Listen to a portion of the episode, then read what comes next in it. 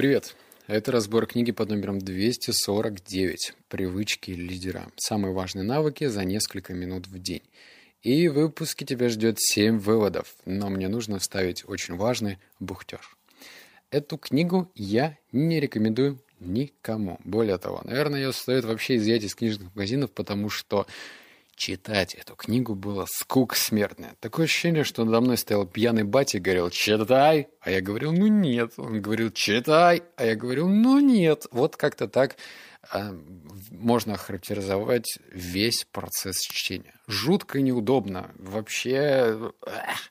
Более того, автор сделал какую-то очень странную, как ему кажется, наверное, инновационную методику – он провел тестирование, тестирование с читателем и говорит, а давай-ка вот анкетка, 10 вопросов, ответь на них, поставь себе баллы, а потом это тебе пригодится.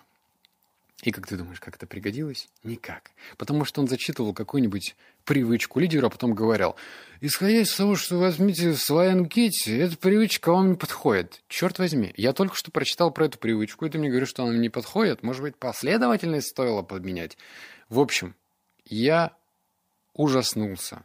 В начале, в середине и в конце этой книги. Но вот каким-то образом семь выводов я вытащил. Аминь. Все, переходим к выводам. Вывод первый. В результате экспериментов он вывел кривую забывания, известную также как кривая Эббингауза. Причем, почему Эббингауза, по-моему, Эйзенхаузер который показывает, значительная часть информации, 35% зазубренного, забывается в первые же часы после изучения. Через день это уже 50%. А спустя неделю он не мог вспомнить почти 85% заученного, ошеломляющие потери. Аналогичную картину показали исследования, проведенные среди изучавших иностранные языки. Несмотря на наличие смысла, изучаемого, в отличие от эксперимента Эббингауза, вторая причина малоэффективности такого обучения кроется в самой его сути. На тренингах и бизнес-семинарах вы приобретаете знания, но не навыки. Безусловно, нелепо утверждать, что знания не нужны. Они полезны и важны, но только если вы сумеете их сохранить и вытащить из закрытых из закромов памяти в нужном месте в нужный час. То есть, если суметь их применить. Навыки же непосредственно помогают нам совершенствоваться, а развиваем их только систематической тренировкой, регулярной практикой, что в корне отличается от полученной так называемого абстрактного знания с его теоретической составляющей. Читал я, значит, этот вывод и понял, секундочку, кажется, у меня свой вывод созрел.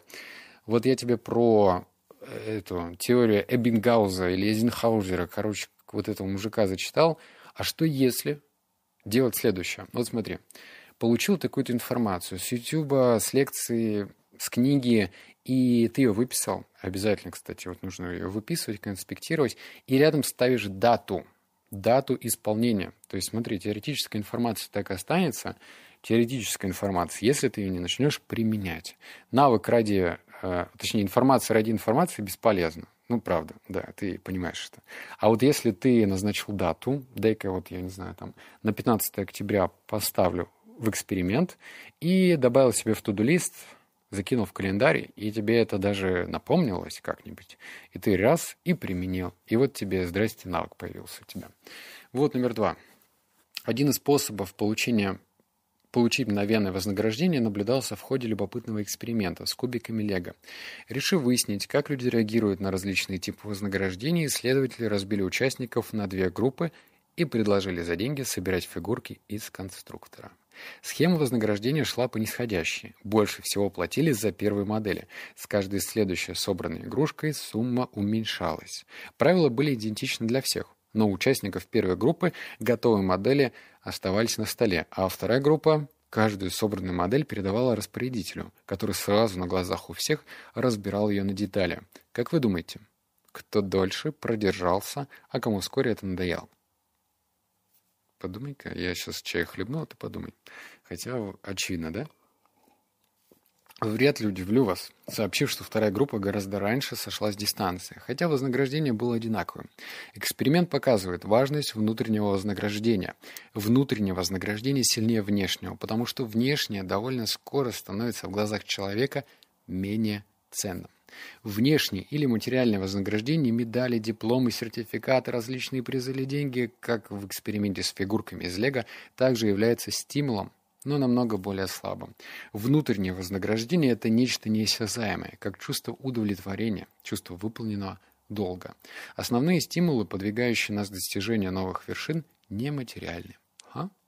Пора сыграть с тобой в игру и придумать тебе шкалу, которую никто не видит, как в игре, да, вот плюс 5 к интеллекту, плюс 5 к ловкости, плюс 5 к мании, к карме, что там еще. В общем, нужно себя внутренне как-то вознаграждать. Не просто баблишки считать, это, конечно, хорошо, никто не спорит, но в то же время было бы здорово, если бы была какая-то внутренняя шкала, и ты сам для себя подмечал, что ты теперь там, может быть, эксперт, а может быть, ты вообще супергуру уже в некоторых вопросах. И когда ты сам это для себя подмечаешь, замечаешь и смотришь, как меняется от этого твоя жизнь, то это вообще здорово. А? Вот номер три. Вторая слагающая успеха на пути к лидерству – правильно подобранная мотивация. Когда нет желания что-то делать, не сработает даже удовольствие, которое приносит занятия. Многочисленные исследования, включая упомянутые выше, показали, мотивация – вещь весьма нестабильная и может проявляться и пропадать независимо от того, что вы делаете. К тому же она, очевидно, коррелирует со сложностью стоящей задачи, то есть прямо пропорционально ей. Более сложная задача требует более сильной мотивации. Если же предстоящее дело кажется сверхсложным, шансы, что мы сдадимся, даже не повышаются. Что? Даже не попытавшись весьма значительной. Поэтому, чтобы не допускать падения мотивации ниже критического уровня, мы максимально облегчили упражнения. Формула. Все они просты и сосредоточены на каком-либо одном конкретном, внятном и сжатом поведенческом паттерне. Упражнения не только просты, но и короткие. Как бы вы ни были заняты в течение дня, как бы ни уставали на работе, пять свободных минут всегда можно отыскать. Практикуйтесь ежедневно. Вы незаметно для себя очень скоро превратите желаемый навык в автоматическое действие. И здравствуй, новая привычка. Сколько я разбил? Сразу четыре пока читал. Что нужно сделать? Если у тебя есть какая-то желаемая привычка, вот что ты хочешь, ой-ой-ой, как долго, что нужно сделать, разбить ее на супер простые вещи, на такие простые, что кажется, школьник, ребенок, ребятенок сможет это выполнить закрытыми глазами. Если эта вещь действительно простая в исполнении, то велика вероятность, что ты от, отлынивать не будешь от этого. А если это сложная привычка, вот хочу вообще 10% своего дохода откладывать, покупать акции, облигации, золото, шмолото, криптовалюту, ну, наверное, и не пройдет такая штука. А нужно что-нибудь простое, чтобы мозг понимал, да, я вот сейчас вот хотя бы сберегательный счет открою. Это легко и просто. Сделаю какой-нибудь шаблончик и буду переводить деньги. Уже проще. Вывод 4. А, так, соответствие задания мотивации исполнителя. Человек, которому вы делегируете задачу, должен быть заинтересован в ней, иначе у него не будет мотивации довести дело до конца. Даже если он справится, это будет сделано хуже или позже, чем вы рассчитываете. Возьмите за правило, обрисовав потенциальному исполнителю суть задачи, обязательно задайте вопрос. Будет ли вам интересно этим заниматься? И запишите ответ. Если человеку не интересно, найдите того, кому эта работа больше подходит. Это интересный и простой, и в то же время даже прикладной вывод. Вот смотри.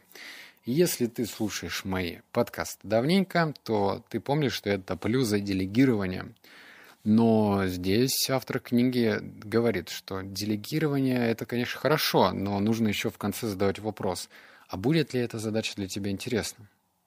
М? М? Понимаешь, да? С одной стороны, можно подумать, что а вдруг этот исполнитель скажет, чтобы тебя не обидеть. Да, конечно, конечно, интересно. Конечно, мне интересно перебирать 500 документов в субботу вечером. Очень интересно, вот кайфую. Может быть и так. Но с другой стороны, попробуй найти какую-то интересную мотивацию для этого человека. Может быть, даже создать какой-нибудь квест. ну, типа, после этой задачи твоя внимательность поскочит на новый уровень. Кто знает, серьезно, это же, ну, в каждом из нас есть сидит ребенок. И этого ребенка надо выковыривать как-нибудь наружу и говорить ему, что вот тебе интересная задачка.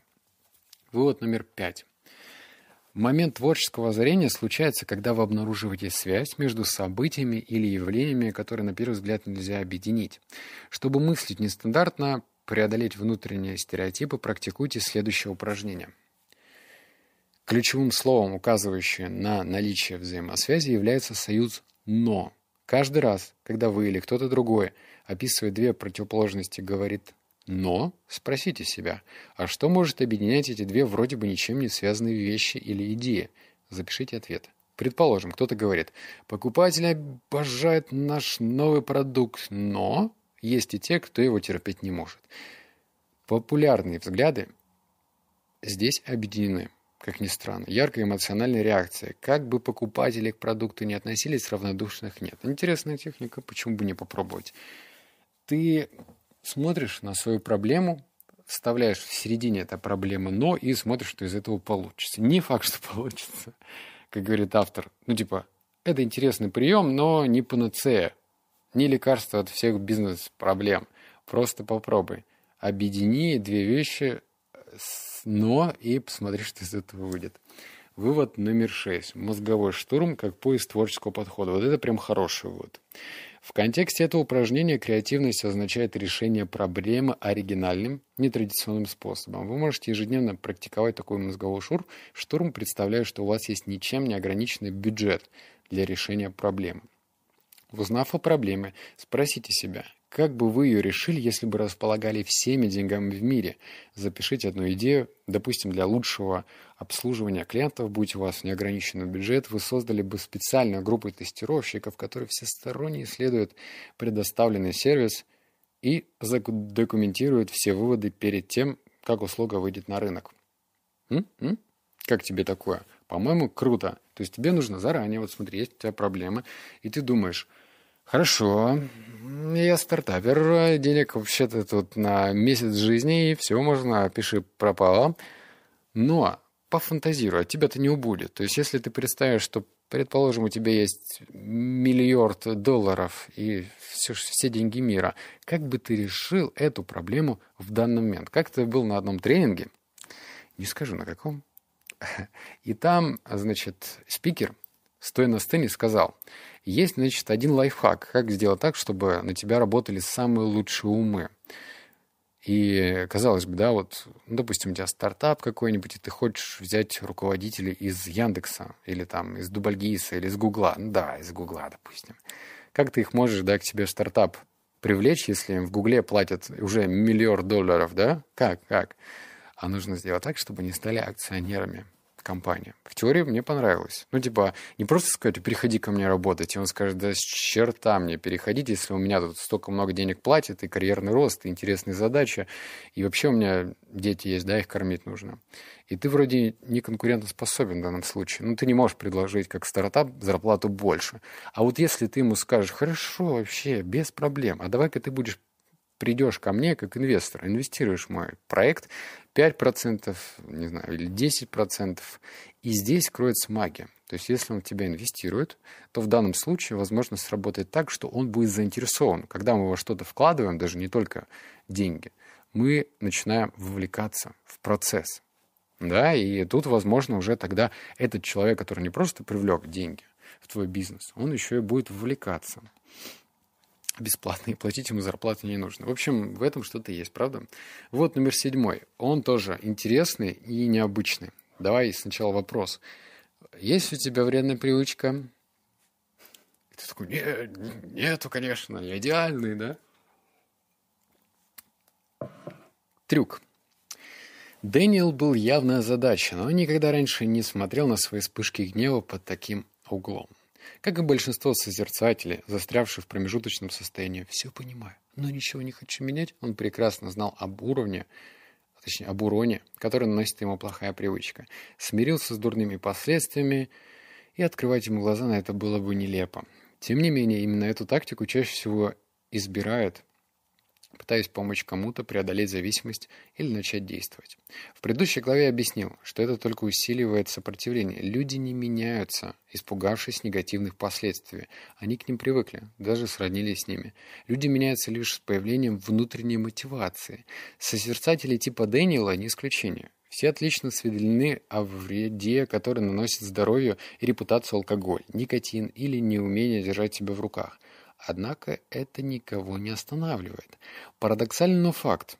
Подтолкнуть человека к действию может только появление возможности посмотреть на свою зависимость с новой точки зрения, обнаружить положительные аспекты, связанные с травмирующими паттерном. В чем польза курения для курильщиков? Какое положительное влияние алкоголь оказывает на алкоголика? Какую цель мог преследовать Дэниел, когда позволял себе публично неус... Как же это слово? Неустовствуя, теряя лицо? Ну ладно. Выгода заложена всегда и в любом поведении, просто она не столь очевидна, как хотелось бы. Не было бы совсем никакого прока в дурных привычках. Мы бы ими не обрастали. Интересная гипотеза. Почему бы и не попробовать?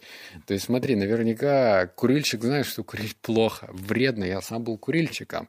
Я помню момент, как я ужаснулся, пришел к стоматологу, он залез ко мне в рот, а потом сказал, молодой человек, у вас тут кариеса столько, что можно, можно, в принципе, зубы все вырывать. И кариес-то как бы из-за курения тоже появляется. С моей зарплатой на тот момент тысяч, наверное, 20, я не помню, сколько, ну, 18 лет было, даже 17. Я ужаснулся. Мне было страшно, потому что зубы лечить, ой, как недешево. И я потом-то понимал, что вообще это курение это плохо. Ну хорошо, а здесь автор предлагает а, подумать, а чем курение хорошо. И опять же, если разгонять эту тему, что я могу вспомнить? Я же не курю уже сколько лет, 10, наверное. Я тогда думал, ой, как это красиво. Выходить утром с чашечкой кофе, растворимым, конечно же, что еще можно позволить себе за 17 тысяч, и курить потом сигарету. Как это красиво. Или с друзьями, с приятелями стоять в курилке и курить пэлмел. Пэл... Бляха-муха, пэлмел. Что может быть? Это же так классно. Все? Что еще? А, ну это типа социальный клей, да, что вот больше поводов выходить с приятелями общаться. Это все? Это все? А, ну расслабляться, расслабляться. Мнимое ощущение того, что никотин расслабляет тебя. М-м, пожалуй, все. Все, все, это все, все бонусы, мотивация. А что ты платишь? Сколько вещей?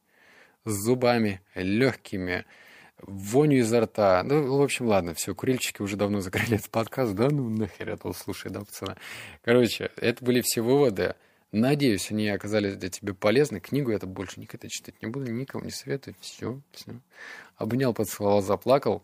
Напиши, э, хотел уже прощаться, напиши-ка в комментариях вообще, курильщик-то, как тебе такой лайфхак, чтобы бросить, например, курить, или кто пытается избавиться от алкогольной зависимости. Сработает он или нет? Интересно. Все, обнял, поцеловал, заплакал. Слышимся в следующем подкасте. Пока.